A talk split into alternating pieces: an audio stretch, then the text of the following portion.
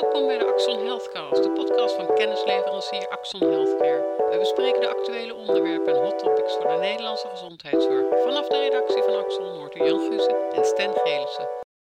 Na de collectiviteitskorting lijkt ook de budgetpolis geen lang leven meer beschoren.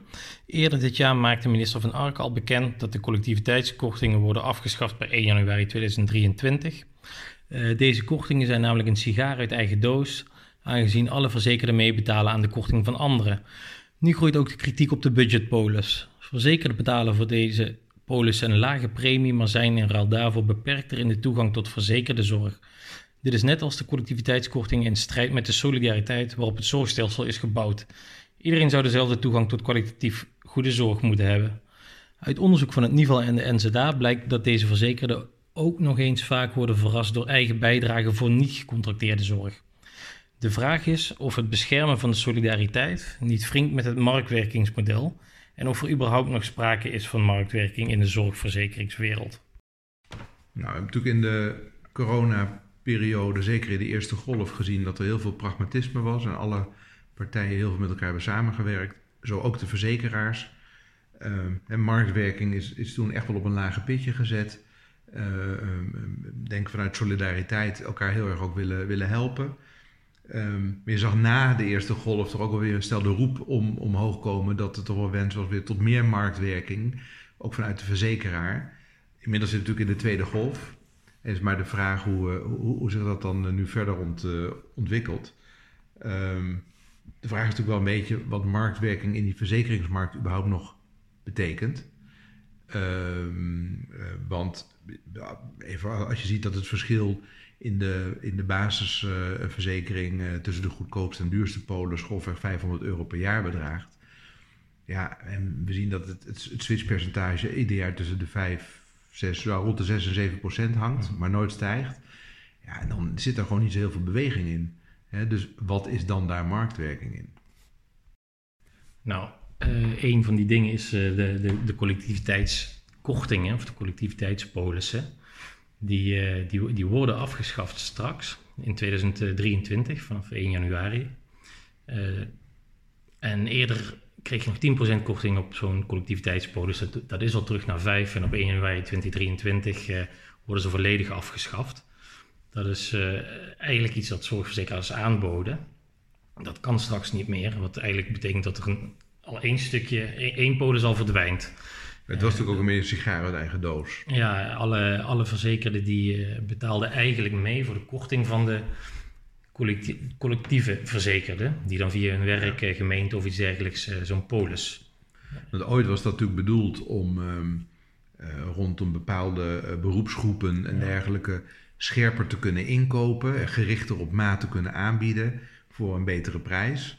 Maar daar is natuurlijk de basisverzekering precies dezelfde als, uh, ja. als, als, voor iedereen. Met andere woorden, um, eigenlijk is het niet een, een, goedkopere variant. Eigenlijk is het de standaard variant waar de rest eigenlijk uh, ja, aan mee betaalt. De kosten worden een ja. beetje verschoven. En het is alleen niet solidair naar diegenen die daar geen gebruik van kunnen maken. Een, een, een, een element wat ook nog wel eens aangehaald, ook door de minister destijds, is dat uh, um, de, de markt weinig transparant was. Hè? Het is natuurlijk heel moeilijk om je informatie te kunnen vinden. Het is redelijk troebel om, om je weg te, te, te vinden tussen alle verschillende uh, voor- en nadelen van allerlei polissen. En in die zin ja, ruimt dit de markt wel wat op en geeft het wat meer inzicht. Dat heeft ook ja. meegespeeld. Naar die collectiviteit die er dan uh, uitgaat, je zou overigens kunnen zeggen, dan is het dus voor verzekeraars ook weer minder te differentiëren. Dus eigenlijk ook wat minder marktwerking. Um, zie je ook dat die budgetpolissen uh, meer onder druk staan. Er is veel over te doen. Dat is eigenlijk de Naturapolis, maar dan een beetje uitgekleed en nog goedkoper. De goedkope Naturapolis. De goedkope Naturapolis. En we zien dat daar natuurlijk door de marktwerking best wel scherpe randjes ook aan zitten. Uh, in de praktijk, dat is natuurlijk een beetje nu uh, wat, wat, wat actueel is, is dat... het onderzoek van de NZA. Het onderzoek van de NZA, ja, ja die laat zien dat um, toch nog wel vaak voorkomt dat patiënten um, onverwacht voor, voor kosten komen te staan, omdat ze eigenlijk zien dat er heel wat moet worden bijbetaald. Ja, en het geinige is van het onderzoek, mensen zijn heel erg geïnformeerd, zijn vaak hoog, op, hoogopgeleide en laagopgeleide, maar wel vaak gezonde mensen en studenten. En die zoeken vaak heel goed uit, deze polis is het goedkoopst. Ja. daar heb ik wat aan. Maar Ja. zodra ze die hebben afgesloten en opeens toch bij een ziekenhuis staan en moeten bijbetalen, is men toch verrast. Dus in de praktijk vergeet men al die voorwaarden van die polis. Hè. Dus enerzijds is die informatievoorziening niet optimaal misschien. Nee. En daar zegt minister ook van, nou, daar hebben eerst de zorgverlener, dat staat letterlijk in de wet, is verplicht om te zeggen, nou, u komt bij mij, deze zorg is niet gecontracteerd, u heeft die en die polis, of die budgetpolis. Daar ligt een taak voor de Maar zorgverlener. dat gebeurt dat in de praktijk ook altijd. En dat gebeurt dus niet in de praktijk, eh, veel te weinig. De zorgverzekeraar die is dat niet verplicht, want die informatievoorziening is in principe goed. Alleen ze mogen daar wat eh, actiever in zijn, dat? proactiever in zijn, Ja. vindt de minister. En dat is om patiënten, verzekerden in dit geval, te beschermen tegen onverwachte kosten. Eigenlijk wat er dan hierin gebeurt is dat ehm, de marktwerking hier ook wat, wat, wat minder mogelijkheden krijgt. Hè? Want Ja. eigenlijk dam je dat wat verder in. Aan de andere kant het versterkt de solidariteit. Een van de pijlers natuurlijk in, ons, in ons zorgsysteem, ons stelsel.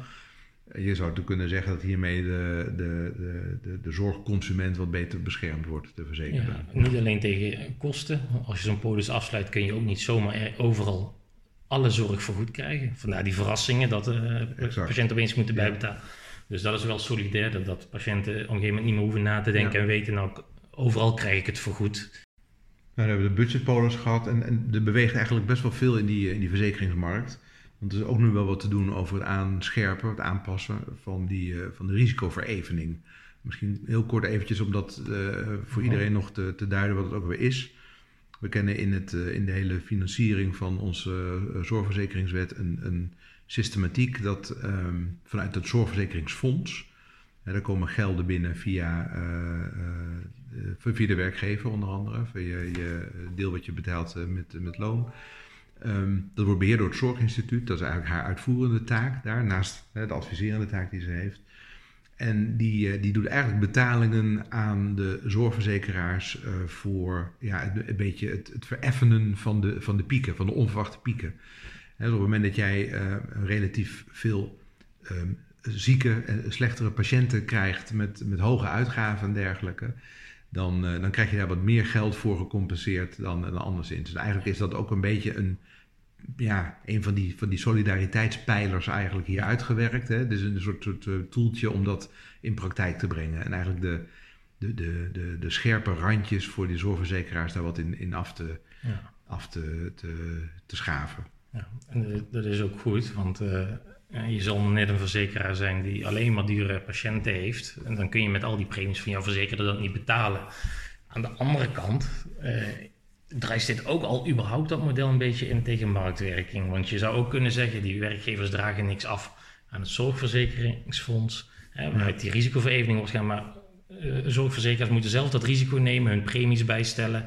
En dan eh, dat, maar, dat maar zelf opbrengen. Ja. Maar het is gewoon een, een hulpmiddel, omdat het anders gewoon waarschijnlijk de klauwen uit zou lopen met... Maar er gaat nu wat in aangescherpt worden. En eigenlijk Ja. zit het op twee stukken. Hè? Het zit zowel aan de, in, het, eh, in de Dura-poliskant, de budget-poliskant, als ook in de, op de restitutiekant. Hoe zit dat precies? en het is, het is al, eh, dat is al wel al gebeurd.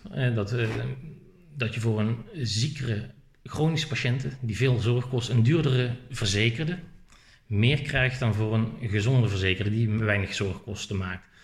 Eh, dat, eh, zorgverzekeraars mogen niet eh, kiezen of differentiëren tussen wie ze wel aannemen Nee. als klant Ja. of niet. Zo'n acceptatieplicht. hebben acceptatieplicht.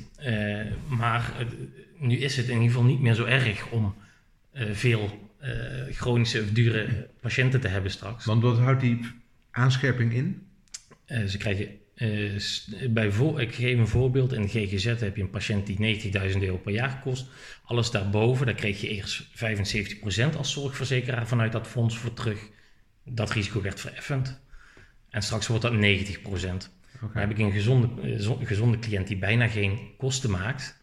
En dat zijn toevallig vaak de patiënten die een budgetpolis hebben, waar je ook al weinig premie voor krijgt. Maar die groep is daar eigenlijk oververtegenwoordigd. Die en studenten, ja, in ieder geval die weinig Ja. kosten maken.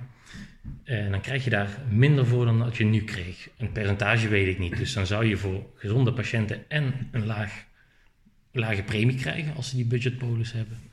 En een laag, laag risicovereveningsbudget krijg je daarvoor terug. Dus met die aanscherping van de verevening wordt het voor verzekeraars ja, theoretisch gezien minder aantrekkelijk om die budgetpolissen aan te bieden. Precies, en dat zijn al budgetpolissen waar je niet overal toegang hebt. Eh, tot ja, 15% van de ziekenhuizen maar. Dat is een stukje de patiënt beschermen. Dus eigenlijk ook is dat natuurlijk een stukje waar je juist kan differentiëren als zorgverzekeraar. Ja, maar daar zou je juist uh, concurrentie mee kunnen, mee, mee kunnen concurreren inderdaad. En dan is eigenlijk een beetje de vraag: wat blijft er dan over van marktwerking in de verzekeringsmarkt? Want... Ja, die, alleen die aanvullende verzekering bijna. Ja, maar dat, dat is een apart financieel product, zeg maar. Ja, en om die marktwerking weer een beetje. Dat is heel, toch een beetje vreemd dat een van Ark en een ministerie uh, dit soort dingetjes doorvoert. Om die marktwerking iets in te perken, patiënt en solidariteit onder verzekerden en patiënten te beschermen. En aan de andere kant komt er dadelijk een nieuw, uh, een nieuw iets. Uh, waarbij zorgverzekeraars selectiever mogen contracteren weer. Uh, dus dat is wel weer een marktwerkingsstimulans. Al maken sommige partijen zich ook zorgen. Gaan die zorgverzekeraars daar niet, dadelijk niet gewoon met de zes grootste ziekenhuizen een contract sturen? Die onderhandelingen zijn niet zo moeilijk. Het is, in Nederland is klein. Ja, omdat die risicoverevening bij, bij zeg maar, eigenlijk juist weer wordt aangescherpt, zou je kunnen zeggen. Dus voor bepaalde patiënten eigenlijk minder aantrekkelijk. Zorgcontractering wordt dan eigenlijk weer verder bevorderd. Ja, dat wel. En, en uh, dus krijg je als verzekeraar ook weer meer selectieve inkoopmacht. Ja, en aan de andere kant kun je dan wel juist weer concurreren door jou als verzekeraar wel te posteren. Nou, bij, bij ons kun je toch nog overal heen. Je kunt ook naar de kleine zorgaanbieders. Dus uh, dat is wel een beetje marktwerking stimuleren, maar uiteindelijk komt het bijna allemaal op hetzelfde neer. Maar dan de, de, de cruciale vraag uh, tot, tot slot. Wat schiet ik hier als verzekerde mee op? word, ik, word ik hier beter van of niet? Ehm, de, de mensen die nu heel wijs zijn en een hele lage premie betalen en dat echt goed voor zichzelf hebben uitgezocht, die zullen meer gaan betalen. En voor de rest, en dat is misschien een kleinere groep, uh, betaalt iedereen dadelijk 4 euro meer per maand. Het gaat allemaal om een paar euro uiteindelijk. Uh, dus gaan... echt een hele uh, dynamische verzekeringsmarkt die, die is er niet, alleen in die aanvullende. Zo.